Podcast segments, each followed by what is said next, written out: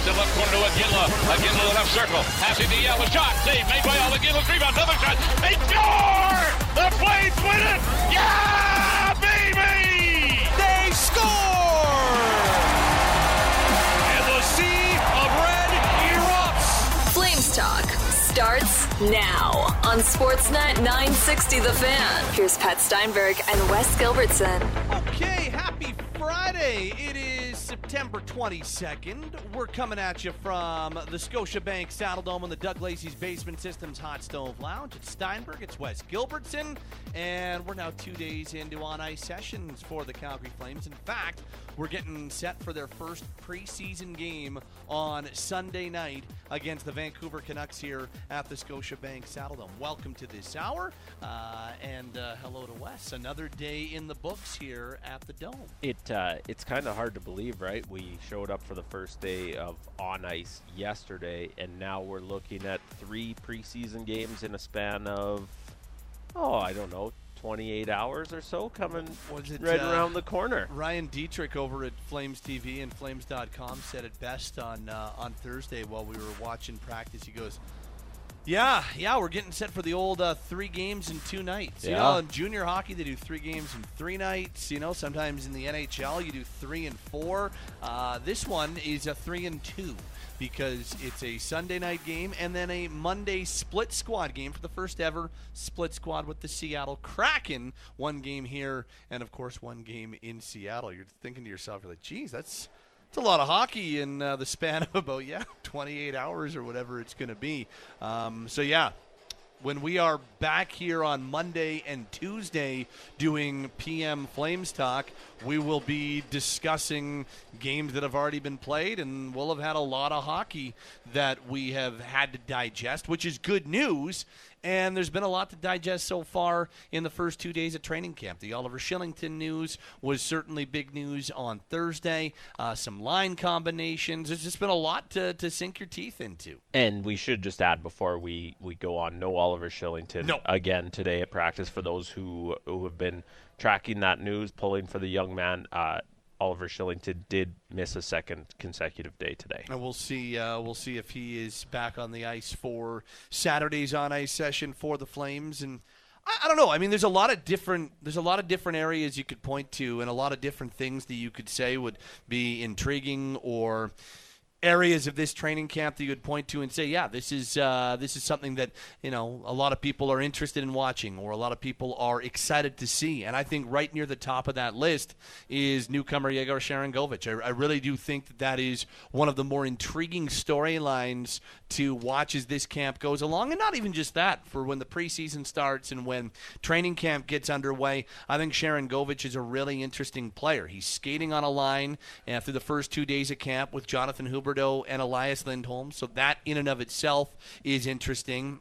And he was Calgary's largest offseason acquisition. He came over Sorry, as part of their Jordan Oesterle. and that's not a knock on Jordan Oesterle or Brady Lyle or any of the names that they brought in, but you know, Sharangovich was part of the Tyler Toffoli trade, and the Tyler Toffoli trade was the only trade of the offseason and was their biggest offseason transaction. So he was the centerpiece of that deal. So as a result, knowing what Toffoli did for the team last year, I think there is rightfully so, a lot of interest in what this player is going to be. And then you see him on the line that he's on, it just adds to that.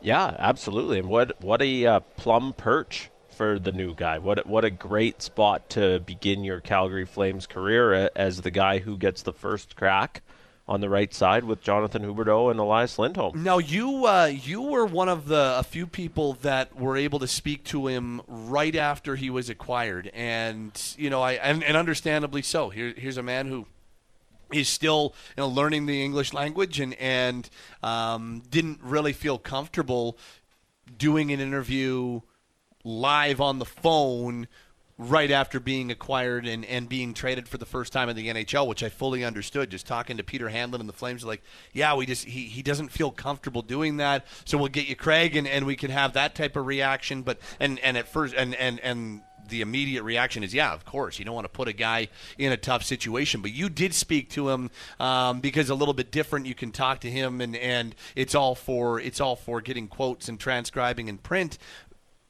he was pretty excited upon being acquired by the Flames, wasn't he? Yeah, absolutely. And you know, we've mentioned several times that Yegor Sharangovich was a healthy scratch at times in the playoffs for the New Jersey Devils. I, I think he certainly enjoyed his time with the New Jersey organization, but even when you're on a rocket ship, and that's what the Devils franchise sort of feels like, if you're if you don't feel like part of it, you're often looking for that next opportunity, or you'd often embrace a fresh start. And that is exactly what I heard from Yegor Sharangovich the first time I talked to him. He he was excited to you know, the flip side of, of the shock of being traded is that feeling of this team really wants me. Yep. You know, the the Calgary Flames just traded their leading scorer, and I was the guy that they wanted back as part of that package. And, and I think that meant a lot to him, certainly in my conversation,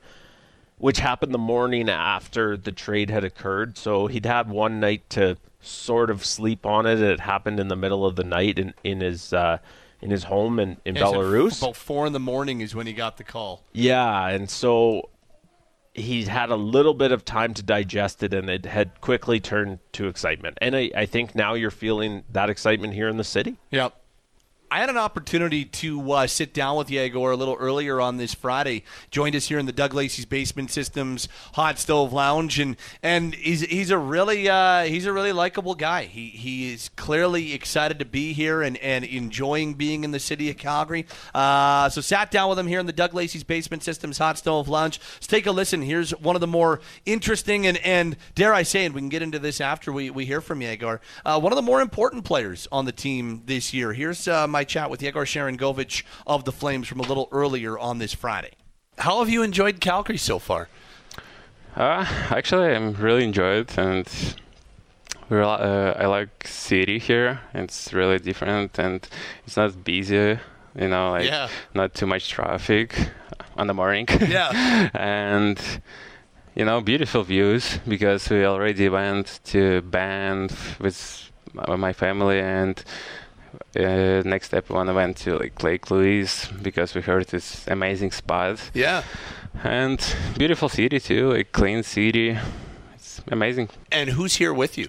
Uh, I'm with my wife Daria and son Christian. Okay. And they like it. Uh, they like it here too. Yeah, because it's really different than New Jersey. We always live in a house in New Jersey, and we rent house here too. But here we can go outside and start walking, you know, on the street. Yeah. With, with baby, with stroller, you know, and going to the park with baby and dog. In Jersey, you need to always drive, you know how have you enjoyed your time with the team and you know meeting everybody with the Flames?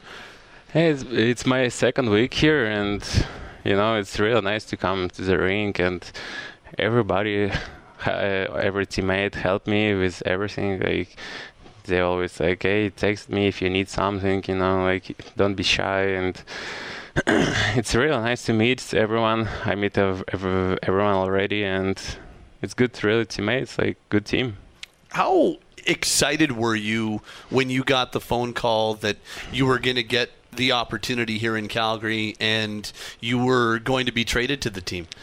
Uh, I was home at this time, and my agent called me around like 4 a.m. and he told me it's Calgary Flames is really interested about you, and probably you will trade it to Calgary. And after maybe like 30 minutes, like I was traded to Calgary and really like excited, but it's a little bit scared about winter here because I heard it's really cold.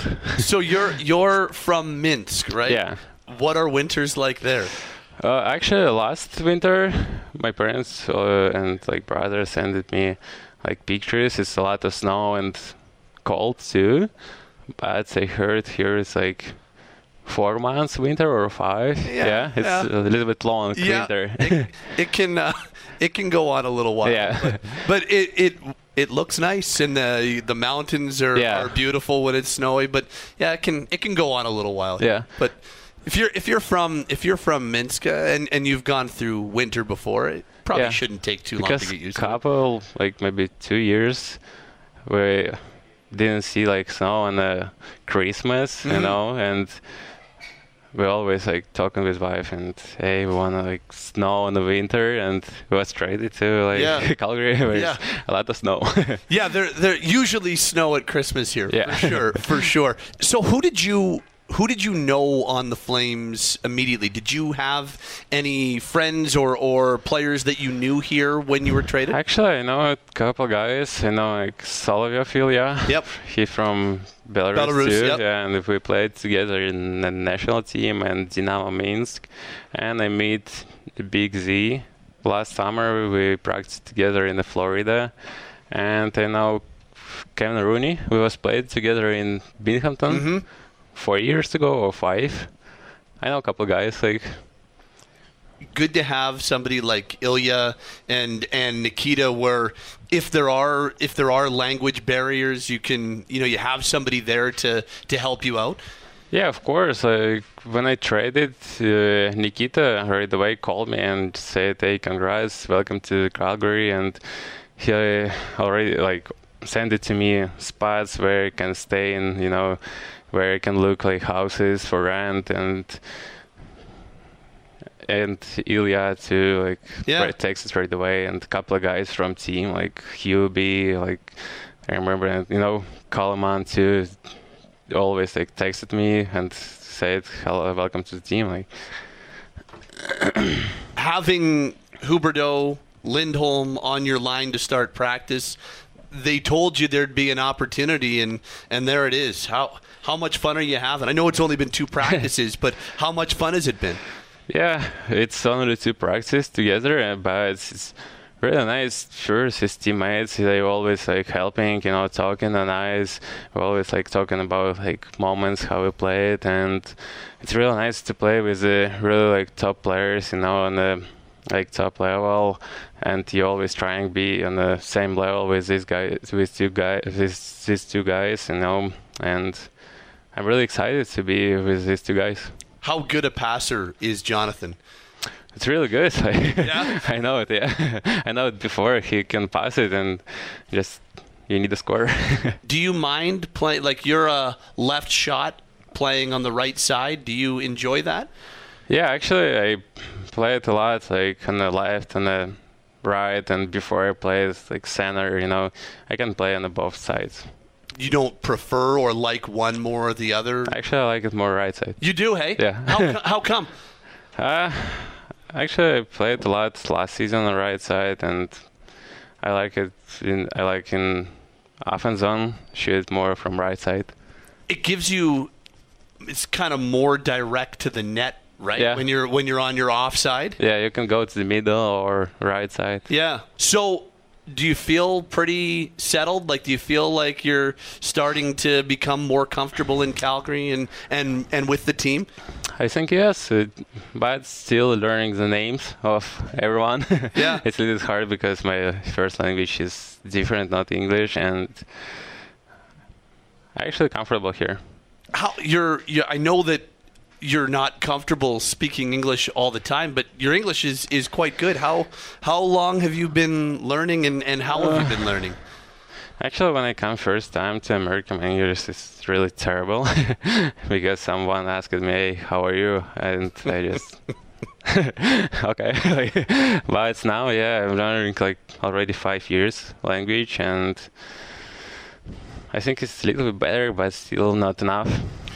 Do you have a teacher? Do you just learn from being around your teammates? How have you learned? Uh, my first two years, yes, I had a teacher, like may- maybe two lessons per week with a teacher, and but you always uh, learning more from teammates, you know, always. And my first two years, I'm always living not with the, like Russian guys, and my first year I don't have Russians in teammate uh, with the te- in the team, and I live with Canadian guys, and me to speak on English. Like I don't Okay. have a choice. Like Really appreciate the time. Thank you for doing this, Yegor. I really appreciate it.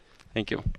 That was uh, Yegor Sharangovich, who I had a chance to sit down with a little earlier on this Friday. Wanted to, because we didn't have an opportunity to chat with him when he was traded, so wanted to get an opportunity for Flames fans and, and Flames Talk listeners to to hear from him because I, I think there's a lot of excitement surrounding him, and, and he seems really excited. Like he was he was smiling and and whenever he was asked about being here or being on the team or when he was acquired, all that type of stuff, big smile on his face. So I you, you get the sense that he's really excited to be here as well.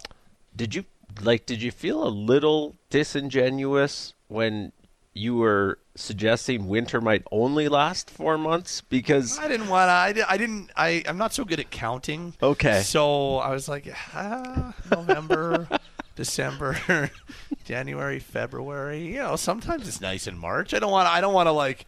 Yeah, it's like four to six months, five months. It depends on the year. okay Depends when it starts. I'll allow it. Yeah, like you know, on average, four-ish months. Um, and I thought to myself, well, he's from Belarus. Like they get winter in Minsk, don't they? Like I don't. I'm not. I'm not super familiar with the climate of, of Eastern Europe. So I was like, I'm pretty sure they get. And he's like, yeah, but it doesn't last as long as it might last here. So we'll yeah, see. Fair enough. He he did uh, great interview by the way. He he seemed excited. I, I'd forgotten actually until I heard that that uh, he trained with Nikita Zadorov in Florida a couple years ago. Yeah. He was one of the guys who reached out, sort of. I remember him kind of being surprised that Zadorov even knew that the trade had happened and he was already reaching out. So, yeah, and, and a fascinating player, right? We're talking about a guy with a wicked shot. We're talking about a guy who had his best season playing with Jack Hughes and part of that is like, okay, well, he had Jack Hughes as his line mate. Of course, he had a, a really good season. Of course, he scored 24 goals. But it's not that easy, some guys will tell you, to play with really high end talents. And, and that, that can have challenges of its own if you're not necessarily on the same level as they are. And so I, I think that's really encouraging for the Calgary Flames that this is a guy who has played with one of the NHL's elite players mm-hmm. and really capitalized on that opportunity. Well, and the other thing that I found was really interesting in that was him saying he prefers playing on sure. his off wing and, and prefers playing the right side. He's a left shot, as we know, but is slotted in on the right wing beside Elias Lindholm and said he prefers that. He's played center, he's played on the left side, but prefers playing his off wing. And and he says he prefers it for the reasons that you know i am really intrigued by, and the fact that it's a little more direct to shoot it. You don't have to take the the way that you move your body and the way that you move your stick and the puck to get to a better shooting lane and a better shooting angle, it's a little easier to do when your hands off the wall as opposed to on it. And so I uh, I'm really interested in in watching that because when you've got Jonathan Huberdeau feeding you passes, and we know how good a puck distributor he is and how adept he is at finding people. In fact, I think there were times last year when you'd be like, geez, I don't think that guy was ready for the pass because they, they weren't ready for that pass being so crisp and accurate and on the stick. Well, you've got a guy like Sharangovich who can shoot it, and that's one of his primary uh, primary weapons. And now you've got a guy like Huberdeau who can get it to him, and now he's got a little bit of a better angle towards the net because he's on his off wing. I just think that's a really intriguing possibility as a line. Yeah, it's a neat recipe, isn't it? It, it has a lot of potential. I, I always I was thinking about this today, knowing we were going to talk about uh, and I always go back to a few seasons ago, and it was training camp. I, I don't remember the exact circumstances, but there was a, a player entering their second season with the Flames who walked by me and said, Which off season edition are we going to pump up this year? And this was a guy whose first season with the Flames had not gone very well and who felt like the expectations, I suppose, that had been placed on him were were not fair because of the hype that surrounded him. And you know, now you're going to get the text line buzzing about who it was, and I know you don't have you don't have to give it up, but now you're going to get the text line buzzing. Yeah, well, go ahead, go ahead and uh, and place your guesses. Uh, but uh, I've been thinking about that, uh, and on one side it's going to be more challenging for Yegor Sharangovich to potentially live up to expectations because he did start on that top line. Yep. And yet, it sort of feels a little different to me. I haven't heard the same hype about him that I, I have about some other guys. Uh, there hasn't been the the same maybe excitement level. I think Yegor Sharangovich remains more of an intrigue than uh, this guy is going to be great Right. for us, and, and I think that gives him an opportunity. And maybe someone's listening, thinking, "What the bleep is this guy on about?" But I think that gives him an opportunity to come in and be a really nice, pleasant surprise for the Calgary Flames. Yeah, and and I just I I don't have any expectations. I don't I don't know if what intrigues me about that combination is 100% going to work. I don't know if all of a sudden, you know, because he maybe has Huberdeau on his line and they try that to start the season that he's just going to become a 25 goal guy again. I don't know. I'm just intrigued by it because you don't score necessarily 24 goals in a season by accident. And yes, having Jack Hughes on your line as opposed to being in a bottom six role where he was more of last season is going to help, but you still have to score the goals. You still have to be, you know, the, the, there- there's still part of it that is on your shoulders regardless of who you're playing with. And now you're playing with Calgary's two best or two of their best forwards in Huberdeau and Lindholm. So if if he's done it before with good players, who's to say he couldn't do it again?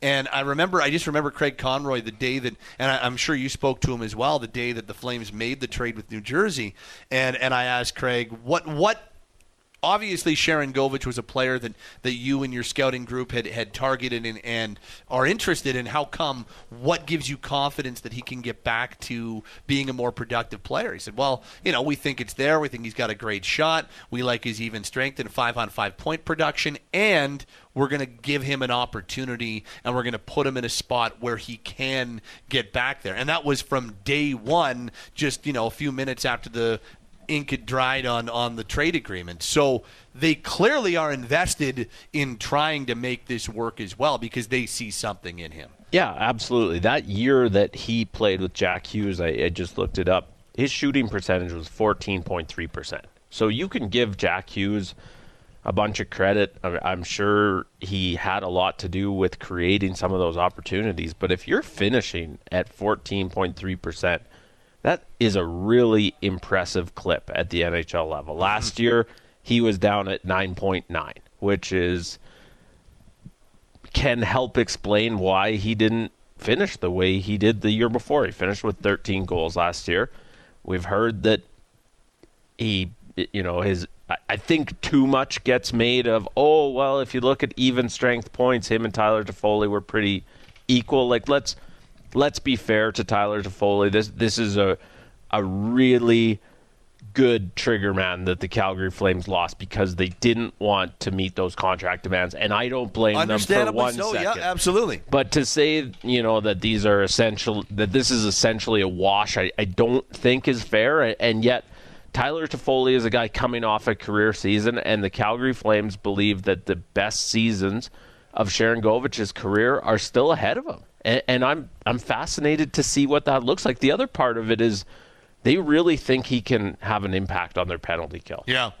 He he played two minutes a night on the penalty kill, which for a, a forward is you know a, a big time workload in shorthanded situations. If Two- you can ease off the minutes of some of your other forwards that you tax on the Absolutely. PK, like Lindholm specifically, if even can- Backlund, if you can, yeah, and I'm not saying that you don't use them extensively still, but instead of whatever it was, if you can shave 15 or 20 seconds on an average off their penalty killing because you've got another really good penalty killer like Sharangovich, I, I don't think there's anything wrong with that. Well, and the other thing it does, if Sharangovich is on your penalty kill, and, and we know that Elias Lindholm is, is going to be a big factor on the PK, even if they do try to limit his minutes a little bit, that's one less guy that you're worried about having sat on the bench for a stretch after a minor penalty. Yeah. That allows you, if you if you stick with that trio, that allows you to throw Jonathan Huberdeau out with two other guys for the bump up shift and you're not worried about how long Yegor Sharangovich has not been on the ice. And so he, he's a really interesting player, and and I'm I think it's going to be really interesting to see how his first season unfolds. He's a guy who is going to get that first opportunity, obviously, with, with Huberdeau and Lindholm. I'm sure we're going to see them Sunday night in the first exhibition game as a unit. I'm sure we're going to see him get some work on the power play, and it, it really is up to him to take advantage of it. Yeah. There's, there's going to be other guys audition in that spot. And I know there's some people who want to see Matt Coronato get that opportunity. I know there's some people wondering how Dylan Dubé might fit there, but – for good reason. Sharangovich is getting the first opportunity with those two, and, and it'll be really interesting to see if he can take advantage of it. And and you know what? Even if there isn't a click there, and even if it doesn't work immediately with that trio, I still think that there are other spots for him to work in this lineup and and other ways, whether it's the penalty kill or not. And I think the penalty kill is a great way for him to be an effective member of this team as well. There are other ways or other places for him to fit remember he's he's he's just 25 years old. Like we're talking about a guy who is still kind of forging exactly what he is in the NHL. Uh, he's only played two full NHL seasons after a couple of years in the American League, so the, there's still a lot of unknown and and the Flames believe and they're not alone. There's a lot of people that around the league who believe there's still some untapped potential there when it comes to this young man. I, I, think when you talk about, hey, if it doesn't work with Lindholm and, and Huberdeau, they still have some options. I think it's what makes that revelation from your interview so key that he prefers being on his right side. The, the Calgary Flames have a real lack, as we've talked about, of yep. right shot wingers. At opening night, you're going to have at most two right shot wingers, and those would be Walker Duehr and Matt Coronato. Yeah. And so the fact now that you have a guy that you think has top nine chops that would actually rather be on that side gives you really good flexibility no matter where you put him. Yep. Right? We always talk about, and I shouldn't say we always talk. I, I've I always seem to be pushing for Andrew Mangiapane, despite the success of his combination with Backlund and Coleman, to be moved away from those guys and put in in more of a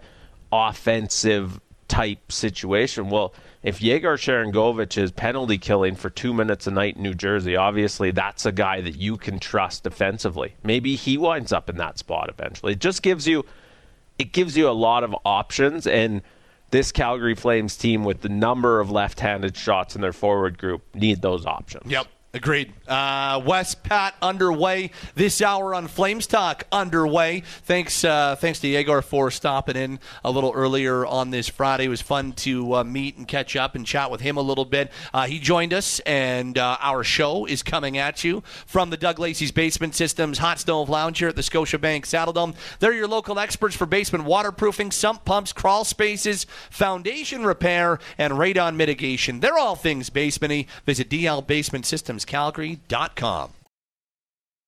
Anything and everything Calgary Flames. It's all on Flames Talk. Sportsnet 960 The Fan. Okay, this hour continues on a Friday from the Scotiabank Saddledome with Wes Gilbertson. It's Pat Steinberg. And now Derek Wills joins us on the Daily Flames Roundtable. Voice of the Flames completes our roundtable as we wrap up our first week of the roundtable being back on Flames Talk. Guys, um, one thing we haven't talked a lot about as of yet, I thought would be a good day to do so here on this Friday. On Thursday, we heard from Jacob Markstrom.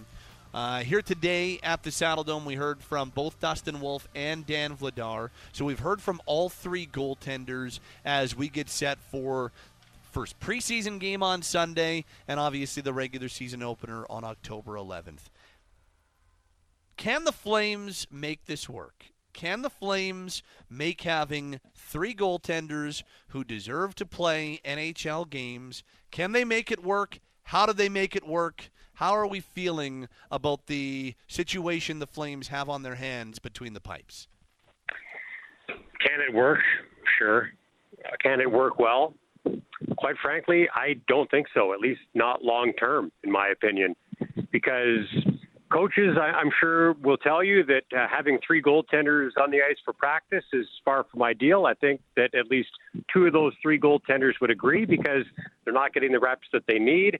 And I just think it would make for an uncomfortable situation. And hey, maybe the situation is already uncomfortable. If you think Dan Vladar doesn't know that Dustin Wolf is knocking on the door and doesn't know that what he's accomplished in the American Hockey League the last two seasons is the AHL's goaltender of the year in back-to-back seasons, and then uh, league MVP last season, then uh, you're kidding yourself. Uh, he knows that Dustin Wolf is uh, primed to be an NHL goaltender, and I guess the big question is, uh, where is Dan Vladar going to be uh, in a day, a week, a month, at the end of the season? Will he still be a member of the Calgary Flames? And you know, I do have serious questions about that because uh, at this point, I think it would be hard for the Flames to trade Dustin Wolf. So uh, at some point, you're going to have to probably open a spot for him on the NHL roster. Shorter term, I think you probably can make it work. You can't risk losing Vladar for nothing on waivers, so I don't see that being a path forward unless he gets off to a really tough start this season. Mm-hmm. But Wolf doesn't have to go on waivers. You can just send him down to the Calgary Wranglers and get him some games. But you know, with that said, just to play devil's advocate, what more does the guy have left to prove at the AHL level? Uh, he's pretty much done everything that he can outside of winning a Calder Cup and maybe playoff MVP. But uh, it's, I think, an uncomfortable situation for two of the guys. Uh, far from ideal for the Flames as an organization. I guess the good news, uh, the positive side of this is uh, they've got three NHL goaltenders, and now they've got to figure out what to do with one of them. Yeah, when we talk about making it work, I mean, it's going to work at least in the short term as well as from my vantage point, it's going to work as well as Dustin Wolf allows it to work. And I think in that sense, you heard all the right things from him today. He he talked about how he needs to play games. He he talked about you know knowing that the best thing for his development is, is to be in the crease a lot, and I, I think that probably tells me that if he is sent down to the AHL's Wranglers for a month or two or whatever that looks like, it's not going to be an issue. I personally don't think he has anything left to prove at that level. But what wouldn't work is trying to carry three on your opening night roster. We right. we watched that unfold with Joni Ortio and, and Jonas Hiller and Karri Ramo, and it, it was just a – daily distraction that the Calgary Flames didn't need then and don't need now. The difference is they have a guy in their current three who doesn't have to be dangled on waivers to be sent to the minors. So, yes, the answer is it can work short term, but if Dustin Wolf does everything you expect of him in the minors, you just need to clear a spot for him. And I know it's easy to get hung up on, well, you can't lose Dan Vladar for nothing, but you also can't stagnate the development of your top prospect because you're trying to get a little bit better draft pick out of somebody. And so if Dustin Wolf really forces their hand, I hope they're ready to make that move. It's um it's a fascinating one because Derek, I think you you said it best in that long term, I don't think that it is a, a really manageable situation. You know, I think at most you could do it for one season. Um, and I even think that would be probably a little too long when you think about it. Um, and and to Wes's point about stagnating development and uh, like yeah at, at some point at some point that will be part of this conversation so I think you have got yourself an opportunity to make it work for a few months to buy yourself time to come to a decision, right? And and that is, and, and maybe you're buying yourself time, Derek. To your point, in in getting a, a good trade for Vladar and not losing him on waivers, or maybe it comes to a point where you're like, you know what, Wolf is just too good, and we're not getting the offers we want for Dan, but it, it doesn't matter because Wolf's Wolf's got to play. He's got to be in. He's got to be on the roster. Because I'm I'm with you guys. They can't carry three permanently on the roster. The only way that this works temporarily is if they use Dustin's waiver exemption and use the ability to move him back and forth and kind of the advantage that having the AHL team in the same city gives you. But long term, guys, it's it's not viable. Short term, I think you can manage it. Short term, I think that is what they're going to do unless there's a trade that happens between now and October. I think they're going to do that until they don't have these three all three of these guys here anymore. You know, Craig Conroy said as much to us at the beginning of the week on Monday where he talked about going up and going down and all that type of stuff. I think they've got a plan it's not like a plan with penned in dates on the calendar, but they have an idea as to how they'd like to make this work in the short term. And at least that short term buys you some time to come to what the actual uh, decision is going to be when it's all said and done. Here's the other thing, guys. How much more confident are you with Dustin Wolf having played in one meaningless NHL game in his career that he has a better chance to be a future number one than Dan Vladar. We've got a way bigger, bigger book on one guy than the other. And Vladar is still young. I, I still think has plenty of room to grow. And Wolf, he's proven everything that he can at the AHL level, but he hasn't yet done that because he hasn't yet had the chance to do that at the NHL level. So what what's the solution to that though? You either you well, either have get to get him some games and give him Yeah. a chance to, to start to prove it. I, I guess that's where you begin. But Yeah. I think throwing Dan Vladar away for nothing because you think or hope that Dustin Wolf's going to be your next number one guy, that I, think that could be short sighted without uh, getting a little bit bigger sample size. Yeah, I just I, I know that so much of, of how the Calgary Flames have mapped out Dustin Wolf's development has been based on how other teams have brought their top prospects along and done it successfully. And and two examples I hear often are, are Juuse Saros in Nashville and Thatcher Demko in Vancouver. And the next step in that process is to have him be a backup at the NHL level and to have him learn from an established number one. And, and while I certainly understand what like where you're coming from, Derek, I think I at some point you do have to choose because you you can't not have Dustin Wolf developing because you don't know what he can be. And I'm not saying run Dan Vladar out of town. I, I think he still has a ton of upside and a ton of potential as a number one goalie, but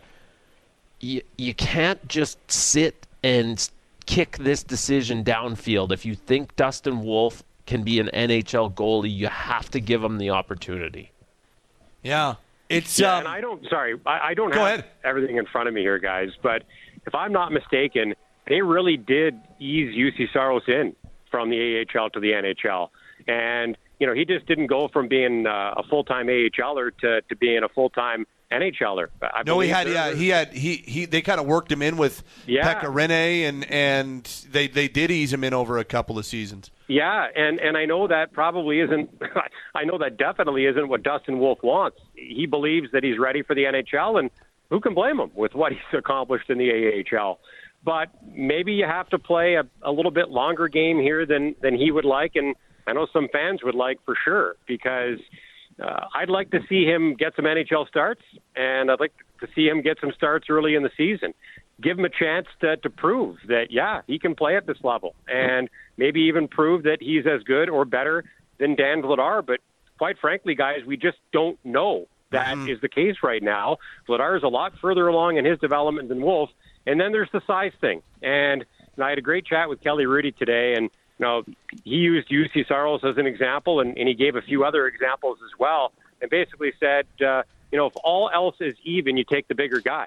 But that doesn't mean you should discount the smaller guy because he can get the job done too. So uh, if you look at Markstrom and Vladar, they are massive men. Wolf is not. He's. I don't think he's as small as people think. he just looks really small next to those two guys. So uh, I, I think that's probably the last hurdle that he has to overcome to prove that uh, despite having uh, the size that most goaltenders in the game have this these days, that he's good enough in other areas to overcome that. But even though he's proven that at every other level, he just hasn't had a chance to, to prove it at the NHL level yet. And uh, that's one of the things I'm most looking forward to seeing this season. I, I just want to share these numbers because you piqued my interest and, and I was curious what they were. So Juuse Saros played one NHL game in, in his first quote unquote NHL season. The next season, he made 15 starts in the AHL and 21 in the NHL. And so you could certainly stall on this decision a little bit or, or go up and down. And, and I'm not saying it has to be the exact Juuse Saros model, just as, as we use him as an example. Yeah. You know, that's a pretty big jump to get in, into 21 games. If the Calgary Flames still have Jacob Markstrom and Dan Vladar here for the full season, Dustin Wolf's not getting close to 21. The uh, And the the other thing example. is, the last go ahead. Sorry. Go ahead. Had Go a ahead. Three-headed monster in net. We they didn't have a number one guy, Yeah. right? They they've got a number one guy now. That's not the concern. They need to figure out who number two is going to be long term. And the other example of, of kind of doing this has been Florida's done it a little bit in in recent years. They've had Lyon, like last year they had Lyon, Bobrovsky, and Knight. Um, Knight ended up getting 21 in there, and, and so teams have done it, and and I don't think anybody believes it's it's the uh, long term solution. And at some point, you want to just have the two but at least in the short term, it gives you a little bit of time. And I think there is a, a happy medium you can find between, you know, Wes, you're talking about you don't want to continually and indefinitely kick this thing down the road. Um, and, and I think that that's, that's very, very true. If he, if he's ready, you've got to somehow make room but I think you can find a happy medium between that and Derek, what you're talking about, and not just giving Dan Vladar away for nothing or losing him for nothing on waivers, because uh, neither are desirable outcomes. And I think that you can find a middle ground where you don't have to necessarily have either of those not so positive eventualities actually happen. You know. Yeah, I So, would agree. And yeah. it's going to be fascinating to see how it plays out.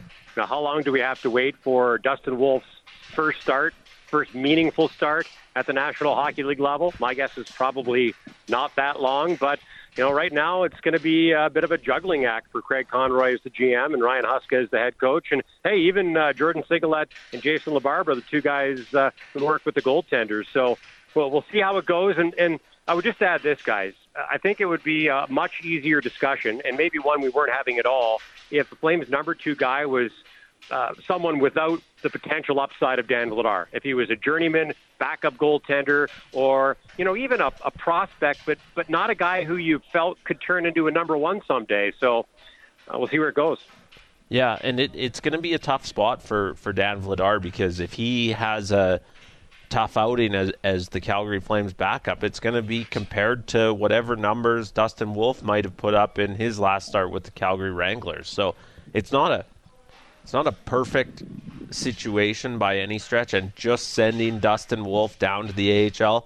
I don't think makes the distraction fully go away either. And Yep. I, I believe the Calgary Flames are not just cognizant of that, but a little bit worried about creating a distraction, and, and it's going to be really fascinating to see how they solve that Yeah. backlog.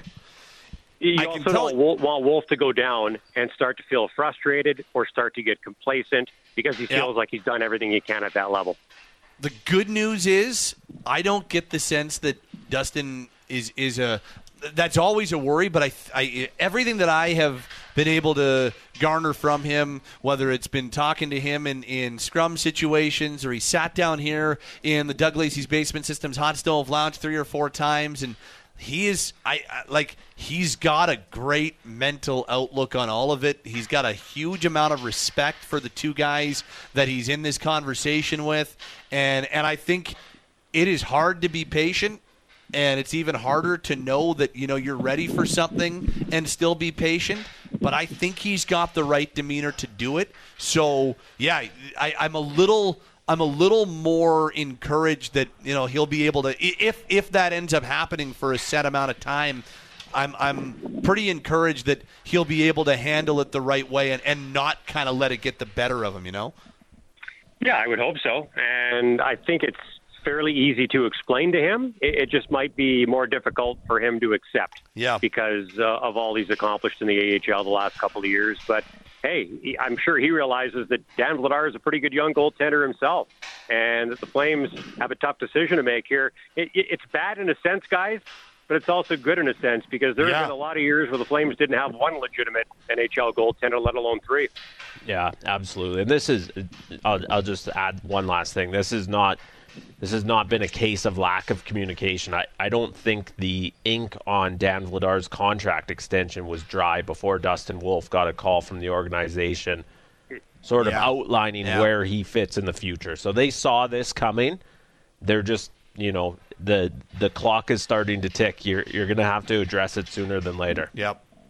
Uh, that was uh, good conversation, gents. Thank you, Wilsey. We will uh, see you back here on Saturday for day three of On the Ice. And, of course, game one on Sunday is right around the corner. For now, have a good rest of your weekend, hey? Yep. Have a good weekend, everybody. Uh, Derek Wills, Wes Gilbertson, Pat Steinberg along with you. That's your Daily Flames roundtable. A few texts on that conversation. Uh, this says easy peasy. Markstrom gets 55, Vladar 20, and Wolf 7 just for this one season so they can win the cup. The last thing they want is to be playing against Vladar. Uh, if Markstrom loses one game against Vladar, he'll be shook for the rest of the season. That comes from Eric in the Ranchlands. Uh, this says, guys, the AHL teams in Calgary. Wolf's an AHL goalie that'll play 15 to 20 NHL games and 40 plus in the AHL. No good having him back up. Uh, Can I jump in really quick Yeah, on that one? Because we've heard this over and over, and I, I absolutely think it's a legit point, and yet because of how busy this building is, and we're listening to WHL warm ups in the background, because of how busy this building is, the Flames and Wranglers travel schedule is not often that similar. And so I, I just think it's important to know that the Wranglers aren't actually down the hallway from the Flames that often, and this juggling act of having Dustin Wolf on the yo-yo for starts, I don't think is as easy in practice as it might look on paper. This text reads uh, The elephant in the room is Markstrom's performance. What if the 2A and 2B are playing better than the starter? That's, uh, we'll see how that plays itself out. Landon says, Curious what you guys think of Vladar trade looks like. They traded a third. Can they get a second, a depth player, a prospect? I think ideally, if you're going to move him, if you can get a third back, that would be kind of the ideal situation for you. Yeah, that seems fair to me. And finally, this reads The only place for Dustin Wolf is the NHL. He will not develop any further anywhere else. There's only one choice. You make room for him. Vladar will fetch you a good draft pick and prevent Wolf from stagnating against competition that is proven to be too easy for him. There you go. That's the text line 960 960. That'll wrap up this hour of Flames Talk. Uh, we've been coming at you here from the Scotiabank Saddledome. Uh, thank you to Cam and Taylor, our producers. Wes Gilbertson's on Twitter at Wes Gilbertson. My name is Pat Steinberg, and yeah, we're here on the Doug Lacey's Basement Systems Hot Stove Lounge. Wet basement, they have a lasting solution to keep your basement dry. If you experience any water in your basement, contact Basement Systems. They're all things basementy. Visit dlbasementsystems.com.